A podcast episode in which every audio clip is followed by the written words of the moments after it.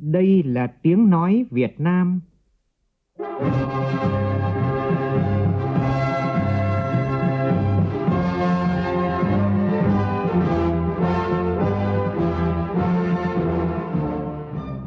là tiếng nói Việt Nam, phát thanh từ Hà Nội, thủ đô nước Cộng hòa xã hội chủ nghĩa Việt Nam.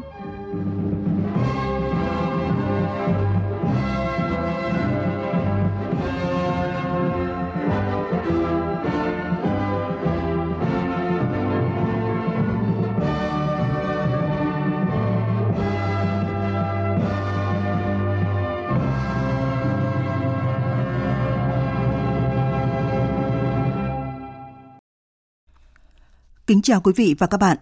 Mời quý vị và các bạn nghe chương trình Thời sự sáng của Đài Tiếng Nói Việt Nam.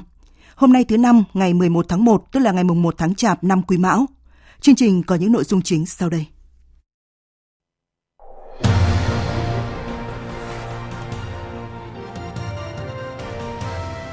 Tổng thống nước Cộng hòa Indonesia Joko Widodo thăm cấp nhà nước tới Việt Nam từ hôm nay đến ngày 13 tháng 1 này, theo lời mời của Chủ tịch nước Cộng hòa xã hội chủ nghĩa Việt Nam Võ Văn Thưởng. Nhiều tỉnh thành phố tổ chức hoạt động chăm lo Tết Nguyên đán cho người lao động. Nằm trong top 100 điểm đến du lịch được yêu thích nhất thế giới năm 2023, nhưng thành phố Hồ Chí Minh vẫn đứng sau điểm đến của các quốc gia trong khu vực. Trong phần tin thế giới, leo thang khủng hoảng tư pháp tại Ba Lan sau vụ hai nghị sĩ bị bắt tại dinh tổng thống. Ireland phát hiện 14 người di cư trong container đông lạnh ở cảng Roslack.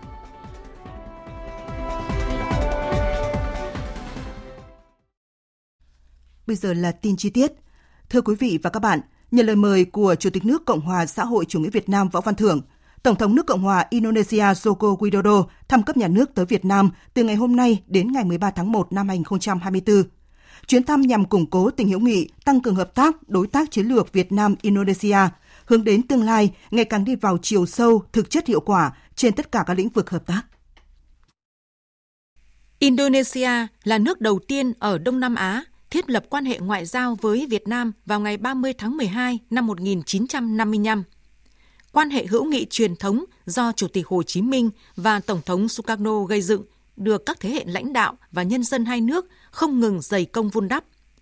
Với nền móng vững chắc này, và nhất là sau khi quan hệ đối tác chiến lược được thiết lập vào năm 2013, hai nước từng bước mở ra không gian hợp tác toàn diện và sâu rộng hơn – Việt Nam hiện vẫn là đối tác chiến lược duy nhất của Indonesia tại Đông Nam Á.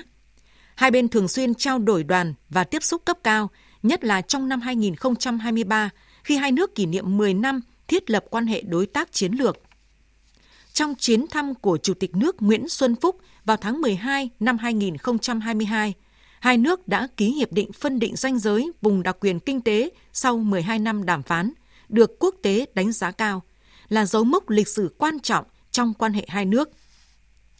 Hai bên nỗ lực thực hiện hiệu quả chương trình hành động triển khai quan hệ đối tác chiến lược giai đoạn 2019-2023, qua đó đưa hợp tác trong nhiều lĩnh vực tiếp tục đi vào chiều sâu.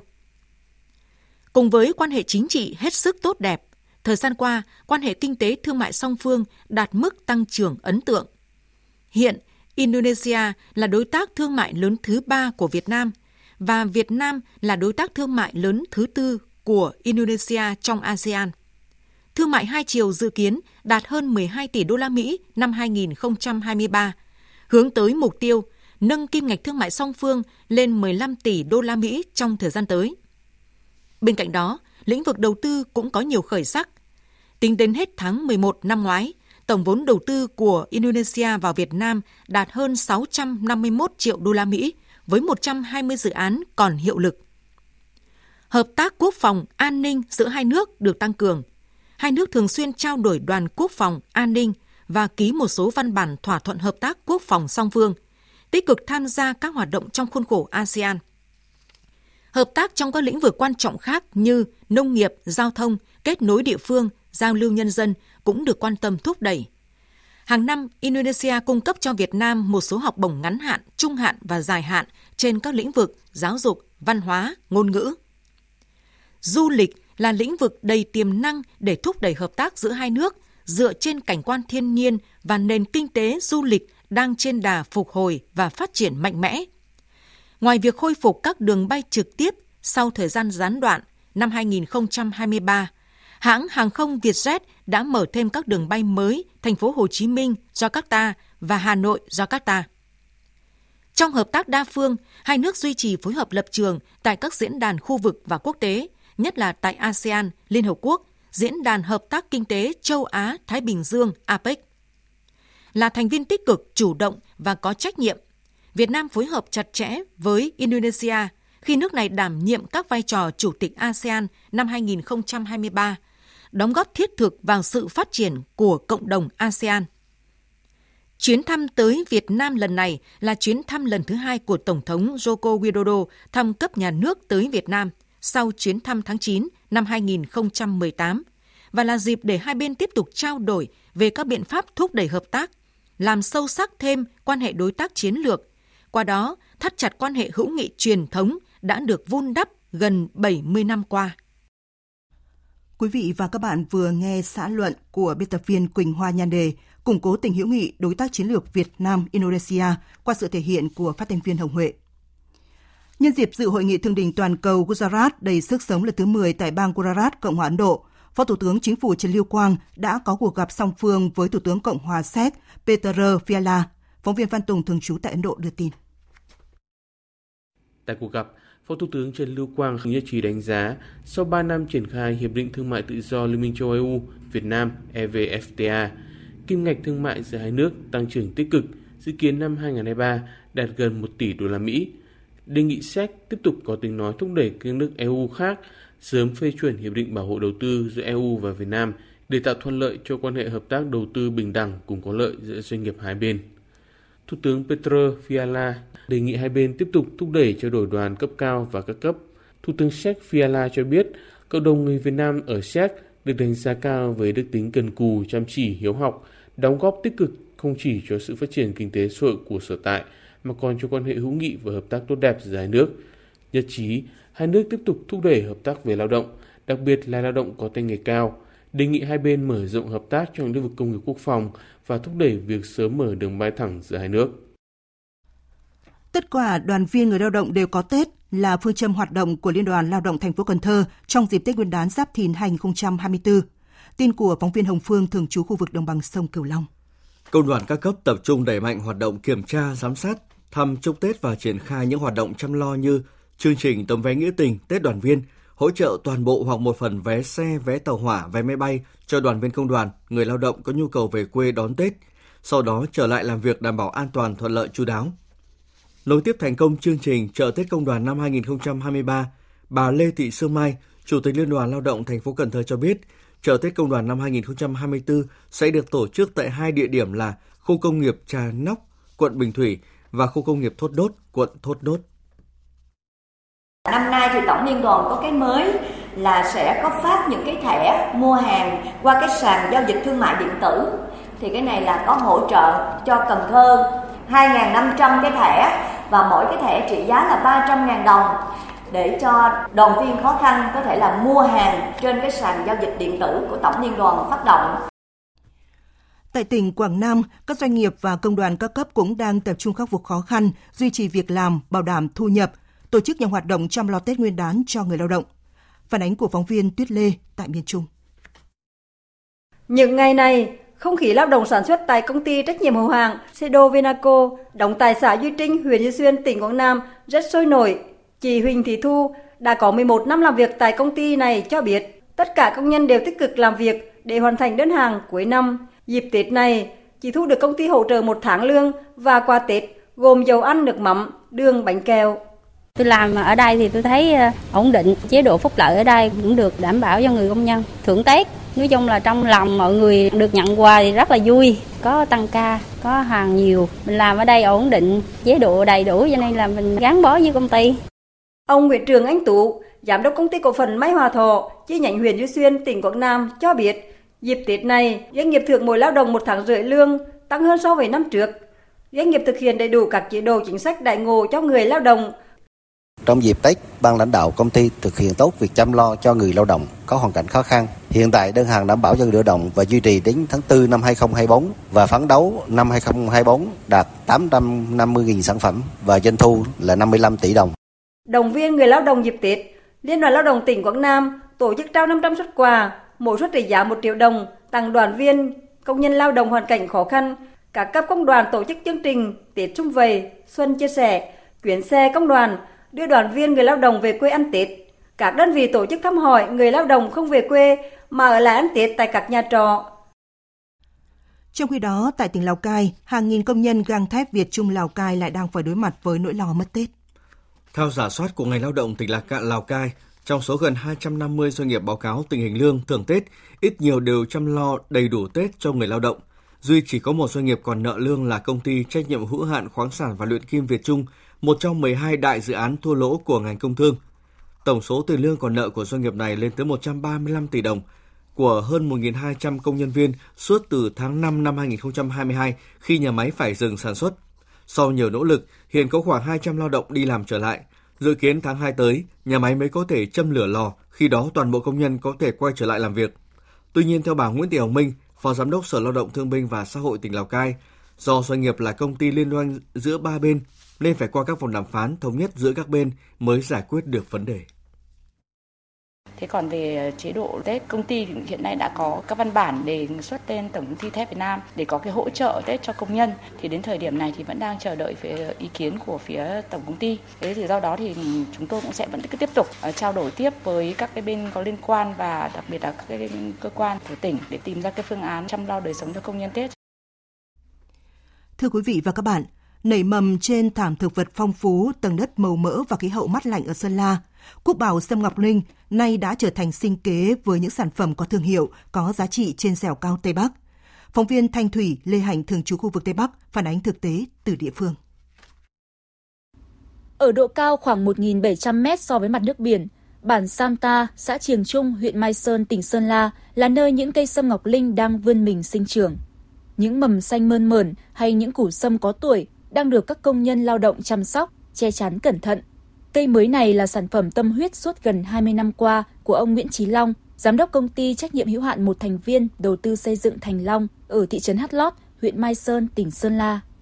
Nhớ lại hành trình đưa quốc bảo của Việt Nam về trồng trên đất Sơn La, ông Long chia sẻ.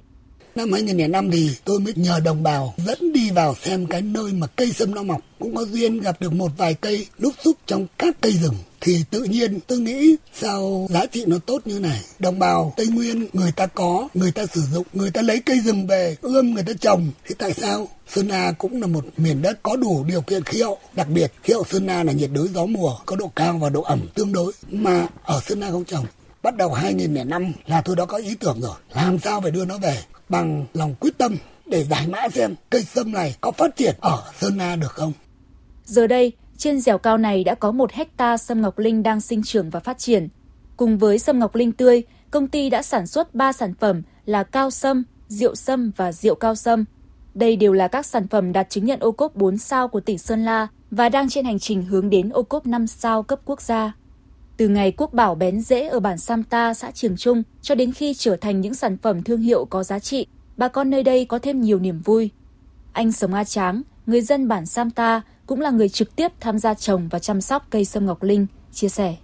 Tôi thì hoàn cảnh gia đình thì cũng à, khó khăn nhưng mà từ lúc à, bác Long đưa Sơn Ngọc Linh vào trồng tại bản Santan mà bác đưa tôi vào đây làm. Kỹ thuật thì bác hướng dẫn. Bây giờ là kỹ thuật là mình cũng biết rồi mình tự làm. Ở đây thì bác cũng nuôi gạo thì lương nói chung về kinh tế thì khá hơn trước. Tiếp tục ươm mầm, nhân rộng sâm Ngọc Linh trên đất Sơn La, góp phần giúp bà con xóa đói, giảm nghèo, ổn định cuộc sống, làm giàu chính đáng trên mảnh đất quê hương. Đó là những mong ước của những người mang quốc bảo về dẻo cao cũng như cấp ủy chính quyền địa phương nơi đây. Ông Nguyễn Thành Công, Phó Chủ tịch Ủy ban nhân dân tỉnh Sơn La chia sẻ: phát triển được cây sâm này, đánh giá được nó rồi thì phải xây dựng thương hiệu và sản phẩm. Rất muốn là sản phẩm này trở thành sản phẩm quốc gia, tức là sản phẩm ô cốp 5 sao của năm 2024 này.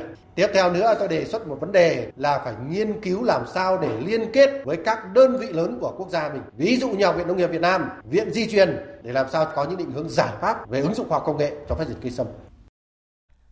Thành phố Hồ Chí Minh có những điểm đến thu hút và nổi bật nằm trong top 100 điểm đến du lịch được yêu thích nhất thế giới năm 2023, nhưng vẫn đứng sau điểm đến của các quốc gia trong khu vực. Cần có giải pháp nâng cao thu hút du lịch của thành phố Hồ Chí Minh. Đó là ý kiến của Phó Chủ tịch Ủy ban nhân dân thành phố Hồ Chí Minh tại hội nghị tổng kết ngành du lịch thành phố Hồ Chí Minh và triển khai phương hướng nhiệm vụ trọng tâm năm 2024 diễn ra chiều qua.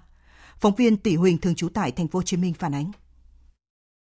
Năm qua, ngành du lịch thành phố đón 5 triệu lượt khách quốc tế và gần 35 triệu lượt khách nội địa, tổng thu du lịch trên 160.000 tỷ đồng, đạt 100% so với kế hoạch năm 2023. Thương hiệu du lịch thành phố Hồ Chí Minh ngày càng được khẳng định trên phạm vi quốc tế khi vừa được vinh danh là điểm đến du lịch kinh doanh hàng đầu châu Á, điểm đến lễ hội và sự kiện hàng đầu châu Á và nằm trong top 100 điểm đến du lịch được yêu thích nhất năm 2023. Tuy nhiên, vị trí du lịch của thành phố Hồ Chí Minh trên bản đồ du lịch thế giới còn khiêm tốn.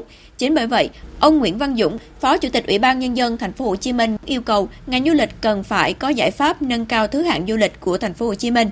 Như vậy đó thì cũng rất mong là ngành du lịch thành phố, à, hiệp hội và các đơn vị chúng ta cũng mổ xẻ đánh giá thêm à, những cái hạn chế khó khăn của mình thì cái nguyên nhân nó ở đâu à, sở thiếu chủ động phối hợp hay là chủ động phối hợp rồi nhưng mà thiếu nguồn lực hay thiếu gì đó mà thành phố chúng ta chưa có có cái sự đầu tư phối kết hợp giữa các sở ngành có liên quan để thực sự ngành du lịch là một ngành kinh tế tổng hợp và để xây dựng ngành du lịch trở thành là ngành kinh tế mũi nhọn theo nghị quyết của trung ương. Năm 2024, ngành du lịch thành phố Hồ Chí Minh đặt mục tiêu đón trên 6 triệu lượt khách quốc tế, 38 triệu lượt khách nội địa. Tổng thu du lịch thành phố Hồ Chí Minh năm 2024 đạt tối thiểu 190.000 tỷ đồng.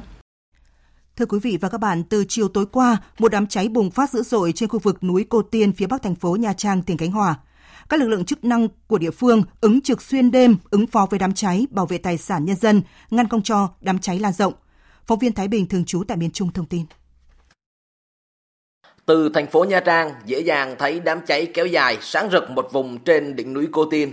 Đến khoảng 3 giờ sáng nay 11 tháng 1, có mưa, đám cháy trên núi Cô Tiên chỉ còn âm ỉ. Trước đó, lúc 16 giờ 40 phút chiều qua 11 tháng 11, tại khu vực đất rừng sản xuất, nơi có cỏ tranh lau lách trên núi Cô Tiên bất ngờ bốc cháy. Đêm qua, đám cháy nhanh chóng lan rộng trên đỉnh núi Cô Tiên kéo dài chừng 1 km, một số thời điểm lửa bốc cao khoảng 3 đến 4 mét. Tuy nhiên, việc tiếp cận chữa cháy khó khăn vì đêm tối, địa hình núi cao hiểm trở. May mắn là đám cháy chỉ ở phía đỉnh núi không lan xuống các khu dân cư phía dưới. Các lực lượng chức năng chủ yếu rà soát các hộ dân để có phương án sơ tán khi cần thiết, túc trực ở sườn núi Cô Tiên để ngăn chặn đám cháy lan xuống khu dân cư. Ông Bùi Danh Hải, Phó Chủ tịch Ủy ban nhân dân phường Vĩnh Hòa, thành phố Nha Trang, tỉnh Khánh Hòa cho biết, đội dân phòng với lại quân sự với lại công an bảo vệ dân phố chia ra khoảng tầm 4 chốt, 5 chốt mà mỗi chốt thì khoảng tầm 10 đến 15 người ứng phó. Nếu có mà tình huống mà xảy ra mà ảnh hưởng tới nhà dân thì sẽ báo về cho trung tâm chỉ huy, điều động, hỗ trợ.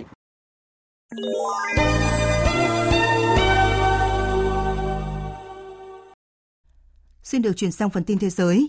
Tổng thống Ba Lan Andrzej Duda tuyên bố sẽ hành động quyết liệt để thả tự do cho hai nghị sĩ bị cảnh sát bắt giữ tối 9 tháng 1 tại dinh Tổng thống.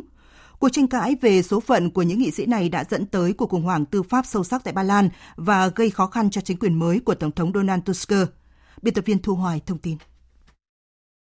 Trong phản ứng đầu tiên trước vụ bắt giữ, Tổng thống Andrzej Duda khẳng định với tư cách là Tổng thống của nước Cộng hòa Ba Lan, đồng thời là một người luôn tin tưởng vào một Ba Lan công bằng và lương thiện, tôi bị chấn động sâu sắc trước tình huống này, bởi thực tế những nghị sĩ này đã bị bắt bất chấp lệnh ân xá của Tổng thống. Các bộ trưởng và cộng sự của họ đã được Tổng thống Cộng hòa Ba Lan ân xá vào năm 2015, hoàn toàn phù hợp với hiến pháp. Về phần mình, Thủ tướng Donald Tusk nhấn mạnh, Tôi không cần phải giải thích với bất kỳ ai về tình hình hiện tại của Ba Lan và châu Âu. Những thách thức trước mắt của chúng ta là rất lớn, từ xung đột tại châu Âu đến các vấn đề nội bộ liên quan đến an ninh và phát triển của Ba Lan. Chúng tôi có một danh mục đầu tư và hầu hết mỗi dự án đều hướng tới một cuộc sống tốt đẹp hơn cho người dân. Chúng tôi quyết tâm tiến lên phía trước với những sáng kiến này. Tuy nhiên, trong tình huống hỗn loạn như hiện nay, việc thực hiện các cam kết sẽ rất khó khăn. Tổng thống Phần Lan Sauli Niinisto cho biết ông đã có các cuộc thảo luận mang tính xây dựng với Chủ tịch Trung Quốc Tập Cận Bình về sự cố đường ống khí đốt ở biển Baltic xảy ra năm ngoái. Thông báo từ văn phòng Tổng thống Phần Lan nêu rõ, hai nhà lãnh đạo đều nhất trí có cuộc thảo luận mang tính xây dựng liên quan đến vụ việc đường ống Baltic Connector Bên cạnh đó, hai nhà lãnh đạo Phần Lan và Trung Quốc cũng đã thảo luận về các mối quan hệ song phương và các vấn đề chính trị toàn cầu. Trong khi đó, Đài truyền hình nhà nước Trung Quốc đưa tin, trong cuộc trao đổi, Chủ tịch Tập Cận Bình khẳng định Trước tình hình quốc tế phức tạp hiện nay, Trung Quốc sẵn sàng tăng cường hợp tác với Phần Lan để tăng cường sự ổn định cho một thế giới đang có nhiều biến động. Trước đó vào tháng 10 năm ngoái, cảnh sát Phần Lan phát hiện một mỏ neo được cho là đã làm hỏng đường ống Baltic Connector nối Phần Lan với Estonia. Theo cảnh sát Phần Lan, mỏ neo này thuộc về tàu chở hàng của Trung Quốc. Tháng 11 năm ngoái, chính phủ Phần Lan cho biết phía Trung Quốc thông báo sẵn sàng phối hợp để điều tra vụ việc. Tổ chức quân sự Hiệp ước Bắc Đại Tây Dương NATO tuyên bố sẽ tiếp tục cung cấp cho Ukraine viện trợ lớn về quân sự, kinh tế và nhân đạo. Phát biểu sau cuộc họp trực tuyến với Ukraine, Tổng thống NATO Jens Stoltenberg cho biết các quốc gia thành viên NATO đã vạch ra kế hoạch cung cấp hàng tỷ euro bổ sung cho Ukraine trong năm 2024 này. Ông đồng thời nhấn mạnh Liên minh quân sự sẽ tăng cường năng lực phòng không cho Ukraine nhằm đối phó với chiến dịch quân sự đặc biệt của Nga. Cuộc họp được tổ chức theo yêu cầu của Ukraine trong bối cảnh các đồng minh phương Tây của Ukraine, trong đó có Mỹ và Liên minh châu Âu, tới nay vẫn chưa thể thông qua các gói viện trợ quân sự bổ sung cho nước này. Tổ chức Y tế Thế giới WHO đã hủy một chuyến hàng chở y tế cứu trợ được lên kế hoạch đến giải Gaza vào hôm qua do lo ngại về các vấn đề an ninh. Đây là lần thứ sáu WHO phải hủy kế hoạch cứu trợ Gaza trong hai tuần qua. Theo Tổng Giám đốc WHO Ghebreyesus, kế hoạch vận chuyển hàng cứu trợ bị hủy vì các đề nghị cấp phép cho đoàn cứu trợ của cơ quan này đến Gaza không được chấp thuận, cũng như không nhận được những đảm bảo an ninh. Lần gần nhất, WHO có thể thực hiện cứu trợ Gaza là vào ngày 10, 26 tháng 12 năm ngoái. Phát biểu tại cuộc họp báo trực tuyến ở Geneva, ông Ghebreyesus cho biết các vụ ném bom liên tục, các biện pháp hạn chế di chuyển, tình trạng thiếu nhiên liệu và gián đoạn liên lạc khiến WHO và các đối tác không thể tiếp cận những người cần giúp đỡ tại Gaza. WHO kêu gọi Israel chấp thuận những đề nghị của tổ chức này và các đối tác để vận chuyển hàng cứu trợ đến người dân Gaza. Theo WHO, hiện trên giải Gaza chỉ còn 15 bệnh viện hoạt động nhưng không đầy đủ, trong bối cảnh các cơ sở này thường bị quân đội Israel tấn công vì chỉ là nơi ẩn náu của Hamas. Cảnh sát Ireland xác nhận mở cuộc điều tra về nạn buôn người sau khi 14 người di cư, trong đó có hai trẻ em, được tìm thấy bên trong một container vận chuyển hàng đông lạnh ở cảng Roslack, phía đông nam. Theo tuyên bố của cảnh sát Ireland, nhà chức trách Vương quốc Anh đã thông báo cho các đồng nghiệp Ireland sau khi một người di cư ra tín hiệu cảnh báo trước khi tàu cập cảng, đồng thời nêu rõ 9 người đàn ông, 3 phụ nữ và 2 bé gái đều có sức khỏe tốt sau khi được kiểm tra y tế. Trong khi đó, truyền thông Ireland đưa tin hầu hết những người di cư được phát hiện đều là người quốc đến từ Iran, Iraq và một số quốc gia khác. Họ được tìm thấy trong một chiếc xe bị chặn lại khi đang rời khỏi nhà và xuất phát từ cảng Zerbrook ở Bỉ hôm 8 tháng 1. Tuy nhiên, hiện chưa có thông tin chính thức về quốc tịch của những người di cư này và nhà chức trách Ireland chưa xác nhận thông tin mà truyền thông công bố. Vừa rồi là phần tin trong nước và thế giới. Chương trình Thời sự sáng sẽ tiếp tục với một số tin thể thao.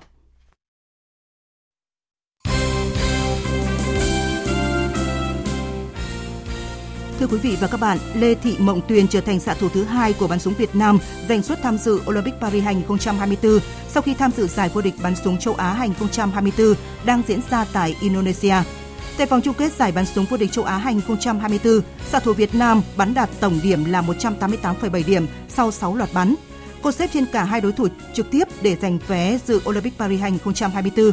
Như vậy là Mộng Tuyền là vận động viên thứ tư của thể thao Việt Nam giành xuất dự Olympic Paris 2024 cùng với Nguyễn Thị Thật xe đạp, Nguyễn Huy Hoàng môn bơi và Trịnh Thu Vinh bắn súng. Tối qua, Hà Nội FC thông báo trên trang chủ huấn luyện viên Đinh Thế Nam thôi dẫn dắt đội bóng thủ đô sau 2 tháng gắn bó. Huấn luyện viên Đinh Thế Nam sẽ trở lại vị trí giám đốc học viện trẻ của câu lạc bộ, nhường ghế cho một huấn luyện viên người Nhật Bản. Hiện tại Hà Nội FC chưa công khai danh tính của huấn luyện viên này.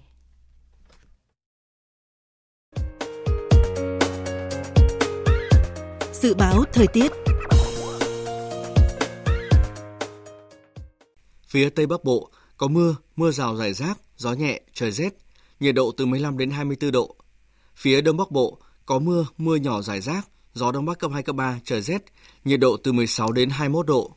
Khu vực từ Thanh Hóa đến Thừa Thiên Huế có mưa, mưa rào rải rác, gió Bắc đến Tây Bắc cấp 2, cấp 3, phía Bắc trời rét, nhiệt độ từ 18 đến 25 độ.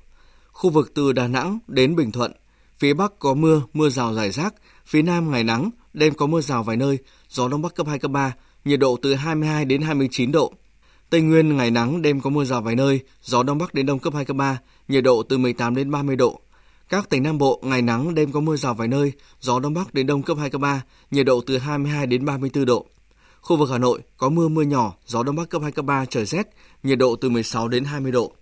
Dự báo thời tiết biển, Bắc và Nam Vịnh Bắc Bộ, vùng biển từ Quảng Trị đến Quảng Ngãi có mưa rải rác, gió đông bắc đến đông cấp 4 cấp 5. Vùng biển từ Bình Định đến Ninh Thuận có mưa rào vài nơi, gió đông bắc cấp 5, riêng vùng biển Ninh Thuận cấp 6, giật cấp 7 cấp 8, biển động. Vùng biển từ Bình Thuận đến Cà Mau có mưa rào vài nơi, gió đông bắc cấp 6, giật cấp 7 cấp 8, biển động. Vùng biển từ Cà Mau đến Kiên Giang có mưa rào và rông vài nơi, gió đông đến đông nam cấp 4. Khu vực Bắc Biển Đông có mưa vài nơi, gió đông bắc cấp 6. Riêng vùng biển phía đông bắc ngày có lúc cấp 7, giật cấp 8, biển động mạnh, đêm gió giảm dần. Khu vực giữa Biển Đông có mưa rào vài nơi, gió đông bắc cấp 5, ngày có lúc cấp 6, giật cấp 7, biển động.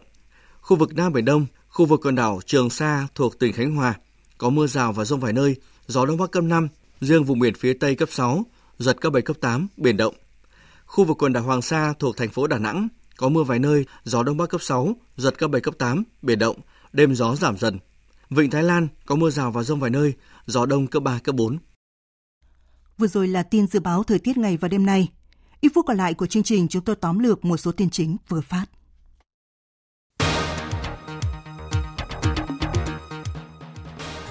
Hôm nay, Tổng thống nước Cộng hòa Indonesia Joko Widodo bắt đầu chuyến thăm cấp nhà nước tới Việt Nam theo lời mời của Chủ tịch nước Cộng hòa xã hội chủ nghĩa Việt Nam Võ Văn Thưởng. Chuyến thăm nhằm củng cố tình hữu nghị, tăng cường hợp tác đối tác chiến lược Việt Nam Indonesia, hướng đến tương lai ngày càng đi vào chiều sâu, thực chất, hiệu quả trên tất cả các lĩnh vực hợp tác. Công đoàn các cấp ở nhiều địa phương tổ chức nhiều hoạt động chăm lo Tết Nguyên đán cho người lao động.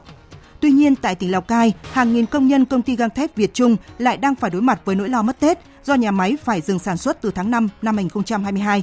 Tổng số tiền lương còn nợ của doanh nghiệp này lên tới 135 tỷ đồng. Tổng thống Ba Lan Andrzej Duda tuyên bố sẽ hành động quyết liệt để thả tự do cho hai nghị sĩ bị cảnh sát bắt giữ tối ngày 9 tháng 1 tại dinh Tổng thống.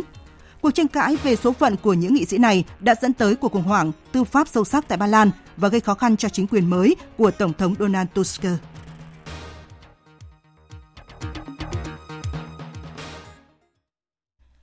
Phần tóm lược những tin chính vừa phát đã kết thúc chương trình thời sự sáng nay của Đài Tiếng nói Việt Nam. Chương trình do biên tập viên Lan Anh và Phương Anh thực hiện với sự tham gia của phát thanh viên Thành Tuấn và kỹ thuật viên Tuyết Mai, chịu trách nhiệm nội dung Lê Hằng. Cảm ơn quý vị và các bạn đã quan tâm theo dõi.